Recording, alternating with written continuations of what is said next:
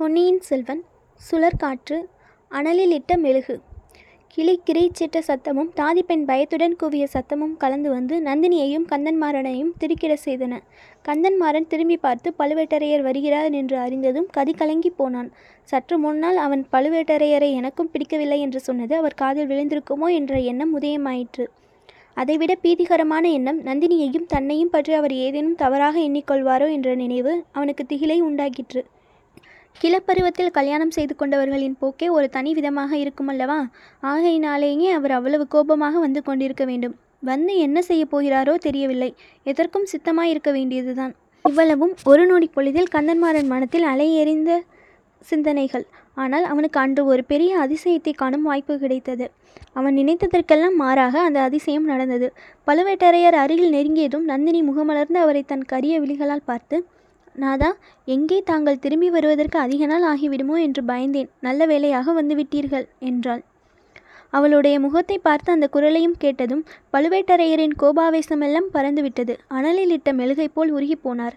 அசட்டு சிரிப்பு ஒன்று சிரித்து, ஆமாம், போன காரியம் முடிந்துவிட்டது, திரும்பிவிட்டேன் என்றார்.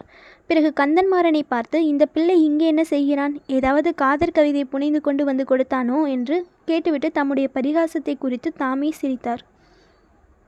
கந்தன்மாறனுடைய முகம் சிவந்தது.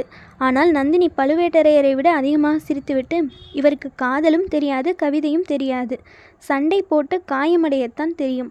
நல்ல வேளையாக காயம் ஆறிவிட்டது, ஊருக்கு போக வேண்டும் என்று சொல்லி கொண்டிருந்தார் என்றாள். இந்த காலத்து பிள்ளைகளின் வீரத்தை தான் என்னவென்று சொல்லுவது? 24 யுத்தங்களில் நான் 64 காயங்கள் அடைந்தவன். ஆனால் ஒரு தடவையாவது படுக்கையில் படுத்ததில்லை. இவனுக்கு காயம் குணமாக 1 வருஷத்துக்கு மேலாகி இருக்கிறது. ஆனால் என் காயங்கள் எல்லாம் மார்பிலும் தோளிலும் தலையிலும் முகத்திலும் ஏற்பட்டவை. இந்த பிள்ளை முதுகிலே காயம்பட்டவன் அல்லவா? அதனால் இவ்வளவு நாள் ஆகிவிட்டது. நியாயம்தான் என்று கூறி பரிகாச சிரிப்பு சிரித்தார்.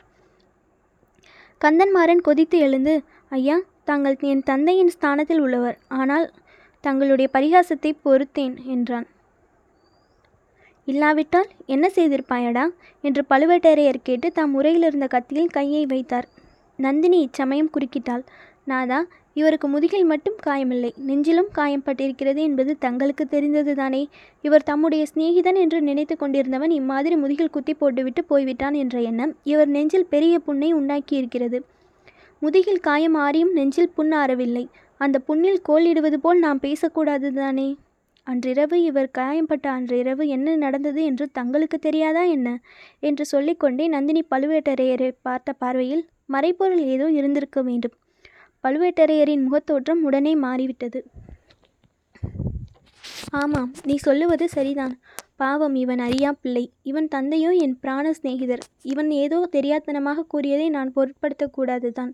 இது கிடைக்கட்டும். நந்தினி, ஒரு முக்கியமான விஷயம் சொல்வதற்காக இப்போது வந்தேன். அது இவனுக்கும் தெரிந்திருக்க வேண்டியதுதான். இலங்கை மாதோட்டத்தில் ஒருவனை ஒற்றன் என்று சந்தேகித்து பிடித்திருக்கிறார்களாம். அவனிடம் இளவரசன் அருள்மொழிவர்மனுக்கு ஓலை ஒன்றிருக்கிறதாம். அங்க அடையாளங்களிலிருந்து அவன் நம் கந்தமாறனுடைய அழகான சிநேகிதனாய் இருக்கலாம் என்று நினைக்கிறேன். அவன் பெரிய கைக்காரனாய் தான் இருக்க வேண்டும். நம் ஆட்களிடம் அகப்படாமல் தப்பி இலங்கைக்கு சென்று விட்டான் பார் என்றார் பழுவேட்டரையர். நந்தினியின் முகபாவத்தில் அப்போது ஏற்பட்ட ஒரு கண நேர மாறுதலை மற்ற இருவரும் கவனிக்கவில்லை. அடே, தப்பிச் சென்று விட்டானா? இலங்கைக்கா போய்விட்டான் என்று கந்தன்மாறன் ஏமாற்றத்துடன் கூறினான். நாதா, அவன் தப்பிச் சென்றது எனக்கு ஒன்றும் அதிசயமாய் தோன்றவில்லை. தங்கள் சகோதரர் இந்த கோட்டை காவலுக்கு தகுதியற்றவர் என்றுதான் எத்தனையோ தடவை சொல்லியிருக்கிறேனே. அவர் அனுப்பிய ஆட்களும் அப்படித்தானே இருப்பார்கள் என்றாள் நந்தினி. முன்னெல்லாம் நீ அப்படி சொன்னபோது எனக்கு அது சரியாக படவில்லை. இப்போது எனக்கு கூட அப்படித்தான் தோன்றுகிறது. இன்னும் ஒரு விந்தையை கேள். மாதோட்டத்தில் அகப்பட்ட ஒற்றனிடம் நமது பழுவூர் இலச்சினை ஒன்றும் இருந்ததாம். அது அவனிடம் எப்படி கிடைத்தது என்று அவன் சொல்லவில்லையாம். நந்தினி லேசாக ஒரு பெருமிச்சு விட்டுவிட்டு, இது என்ன வேடிக்கை? பனை இலைச்சினை அவனிடம் எப்படி கிடைத்ததாம்? தங்கள் சகோதரர் இதற்கு என்ன சொல்கிறார் என்றாள். அவனா? அவன் சொல்லுவதை கேட்டால் உனக்கு சிரிப்பு வரும். அந்த பனை இலைச்சினை உன்னிடமிருந்து தான் அவனிடம் போயிருக்க வேண்டும் என்கிறான் காலாந்தகன் என்று சொல்லிவிட்டு பழுவேட்டரையர் இடி இடி என்று சிரித்தார். அந்த சிரிப்பினால் லதா மண்டபமே குலுங்கியது. அரண்மனை நந்தவனத்து மரங்கள் எல்லாம் சிலிர்த்து நடுநடுங்கின.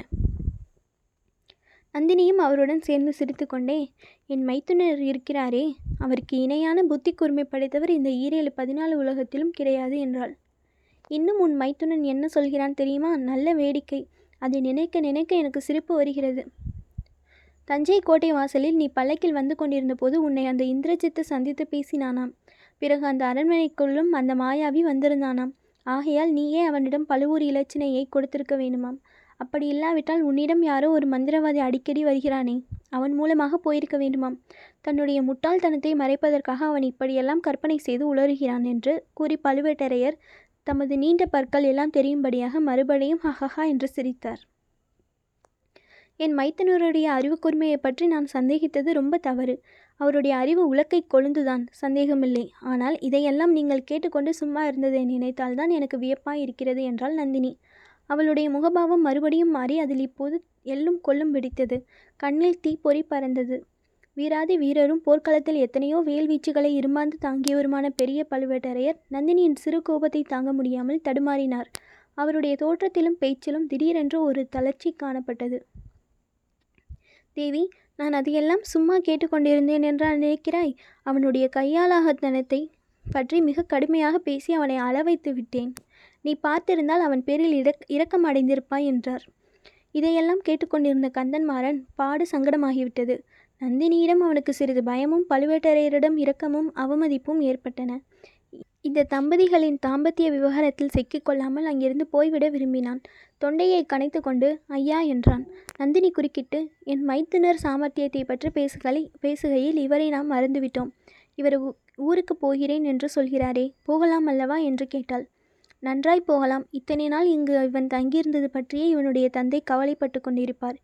இவரிடம் ஓலை ஒன்று கொடுத்தனுப்ப விரும்புகிறேன், கொடுக்கலாம் அல்லவா? ஓலையா? யாருக்கு? காஞ்சியில் உள்ள இளவரசருக்கு.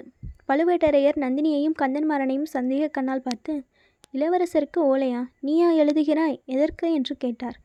இளைய பிராட்டி தம்பிக்கு ஓலை எழுதி இவர் ஸ்நேகிதரிடம் அனுப்பியிருக்கிறார் அல்லவா? பழுவூர் இளையராணி அண்ணனுக்கு ஏன் ஓலை எழுதக்கூடாது?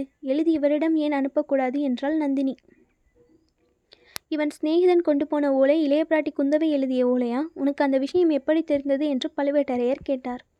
பின்ன எதற்காக என்னிடம் மந்திரவாதி அடிக்கடி வருகிறானாம்? அவன் மந்திரத்தின் மூலமாக தெரிந்தது. என் மைத்துனர் ஆட்களிடம் இலட்சணம்தான் தெரிந்திருக்கிறதே. பழுவூர் பனை இலச்சினை அவனிடம் இருப்பதாக கண்டுபிடித்து கொண்டு வந்து சொன்னவர்கள் ஓலை குந்தவை அனுப்பியது என்று சொல்லவில்லை பாருங்கள். இலச்சினையை பற்றி நம் ஆட்கள் சொல்லவில்லை. அன்பில் பிரம்மராயர் ராமேஸ்வரம் போய்விட்டு திரும்பி வந்திருக்கிறார். அவர் கொண்டு வந்த செய்தி. அந்த பிராமணனாவது குந்தவை தேவியின் ஓலையை பற்றி தங்களிடம் சொன்னாரா? இல்லை. நாதா, நான் தங்களுக்கு எச்சரித்ததை எண்ணி பாருங்கள். இந்த ராஜ்யத்தில் உள்ள அவ்வளவு பேரும் சேர்ந்து தங்களை வஞ்சிக்க பார்க்கிறார்கள் என்று நான் சொல்லவில்லையா? இது உண்மை என்பது இப்போதாவது தங்களுக்கு தெரிகிறதா? மந்திரவாதி சொன்னதை மட்டும் நான் நம்பிவிடவில்லை. கோடிக்கரையிலிருந்து சிறைப்படுத்தி கொண்டு வந்த வைத்தியர் மகனையும் அழைத்து வரை செய்து விசாரித்தேன். அவனும் அதை உறுதிப்படுத்தினான். இளைய பிராட்டி தன் தம்பிக்கு ஓலை அனுப்பியிருப்பதாக சொன்னான் என்றாள் நந்தினி. பழுவேட்டரையருக்கு கண்ணை காட்டிலே விட்டது போல் இருந்தது. கந்தன்மாறனை அவர் அருவருப்புடன் பார்த்தார். அந்த சிறு பிள்ளையை பக்கத்தில் வைத்துக்கொண்டு இப்படியெல்லாம் பேசுவது அவருக்கு பிடிக்கவில்லை. இதை குறிப்பினால் உணர்ந்த நந்தினி, நம்முடைய கதை இருக்கவே இருக்கிறது. இவருடைய பிரயாணம் ஏன் தாமதிக்க வேண்டும் என்று கூறிவிட்டு கந்தன்மாறனை பார்த்து, ஐயா, காஞ்சி இளவரசரிடம் இந்த ஓலையை நேரே கொண்டு போய் கொடுக்க வேண்டும். கொடுத்துவிட்டு அவர் மறு ஓலை கொடுத்தால் சர்வ ஜாக்கிரதையாக அனுப்பி வைக்க வேண்டும்.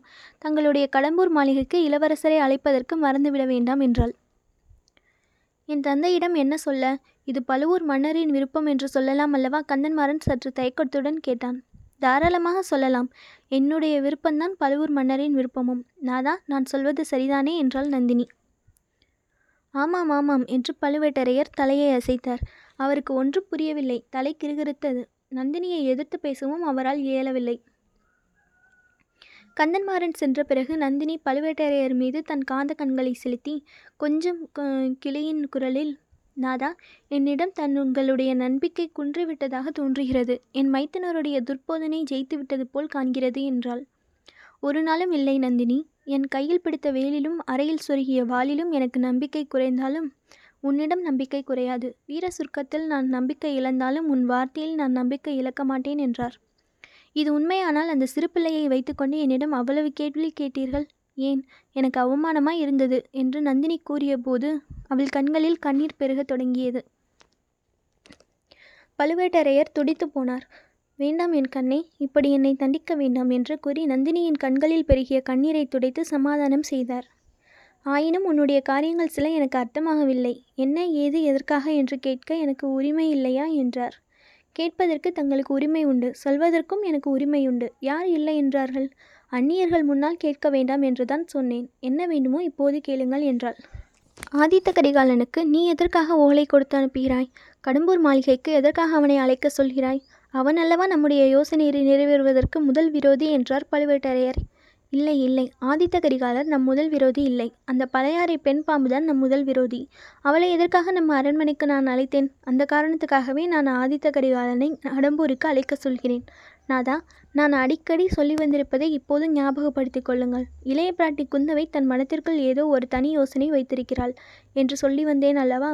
அது என்னவென்று இப்போது கண்டுபிடித்து விட்டேன். மற்ற எல்லாரையும் விலக்கிவிட்டு அவளுடைய இளைய சகோதரன் அருள்மொழிவர்மனை தஞ்சாவூர் சிம்மாசனத்தில் ஏற்றி வைக்க அவள் தீர்மானித்திருக்கிறாள். அவளுடைய சூழ்ச்சிக்கு எதிர் சூழ்ச்சி செய்து அவளுடைய நோக்கம் நிறைவேறாமல் செய்ய வேண்டும்.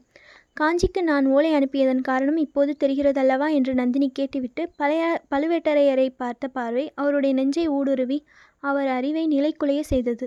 ஒன்றும் தெரியாவிட்டாலும் ஆம் தெரிகிறது என்று குளறினார் அந்த வீரக்கிழவர். நாதா, தாங்களும் தங்கள் முன்னோர்களும் புரிந்த அரும்பெரும் வீர செயல்களினாலேயே இன்று இந்த சோழ சாம்ராஜ்யம் இவ்வளவு பல்கி பரவி இருக்கிறது.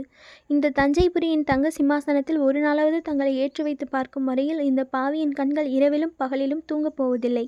அதற்குள்ளே எந்த விதத்திலாவது தங்களுக்கு என் பேரில் சந்தேகம் ஏற்படும் பட்சத்தில் தங்கள் உடைவாளினால் என்னை ஒரே வெட்டாக வெற்றி கொன்று விடுங்கள் என்றாள் நந்தினி. என் கண்ணே, இத்தகைய கர்ண கொடூரமான மொழிகளை சொல்லி என்னை சித்திரவதை செய்யாதே என்றார் பெரிய பழுவேட்டரையர்.